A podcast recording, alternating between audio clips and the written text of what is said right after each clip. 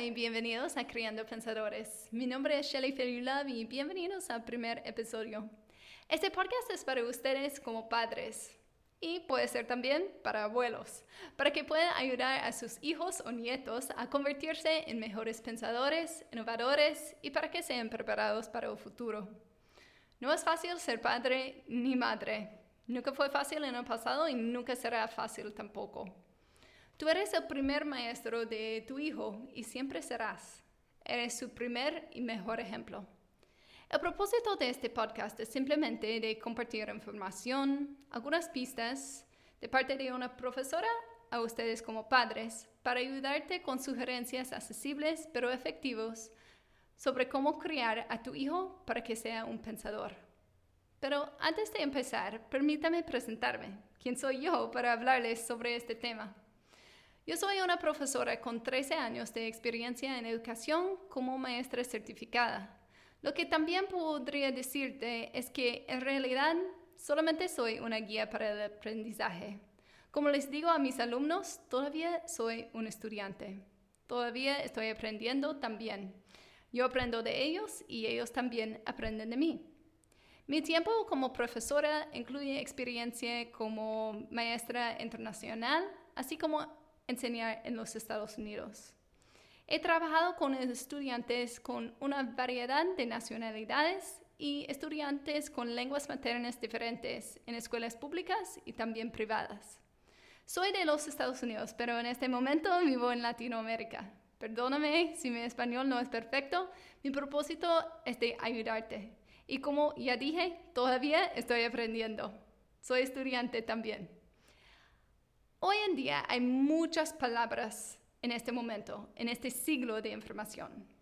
Muchas palabras que a veces escuchamos del sector de educación son palabras como mentalidad de crecimiento, mentalidad fija, valor, innovación, habilidades del siglo XXI y más.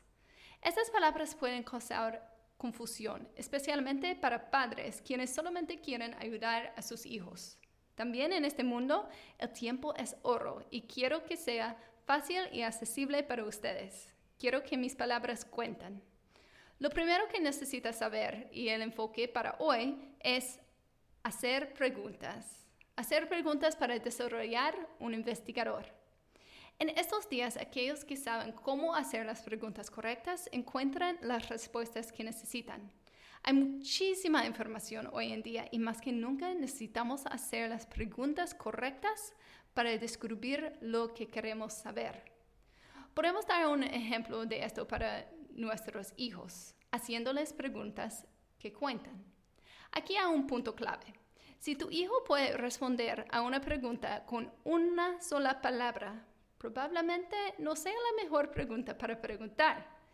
Para criar a una un pensador, necesitas escuchar acerca de su proceso de pensar. Si solamente está respondiendo a tus palabras con un sí o un no, no le da información de sus pensamientos. En lugar de decir, ¿aprendiste algo hoy? Podrías preguntar, ¿qué aprendiste hoy que les hizo pensar de manera diferente? ¿O qué es algo nuevo que descubriste hoy? Entonces, puedes hacer investigación más profundo desde ahí, haciendo más preguntas acerca de su propia respuesta. También podrías empezar con este tipo de pregunta mostrando tus propios pensamientos para tus hijos, porque como dijimos antes, los niños aprenden mejor de los ejemplos y como padre o madre sigues como el primer ejemplo para ellos. ¿Podrías decirles algo que hayas aprendido o descubierto primero y luego preguntarles por turno? Vas a ayudarles para que puedan responder a esta pregunta ellos mismos. También puedes usar la palabra ¿por qué? con tus preguntas. Una pregunta que nos cansamos de escuchar de nuestros hijos a veces. ¿Por qué? ¿Por qué? ¿Por qué esto, mamá? ¿Por qué esto, papá? Ahora puedes devolver la pregunta a sus hijos. Haz que entren en la causa. Analiza un poco más profunda. Si tus hijos te dicen que no aprendieron nada, ¿por qué? Tal vez tengan que confesar que no estaban prestando atención o tal vez fue algo que ya aprendieron antes y estaban aburridos. Y con esta respuesta puede empezar a ayudarles más.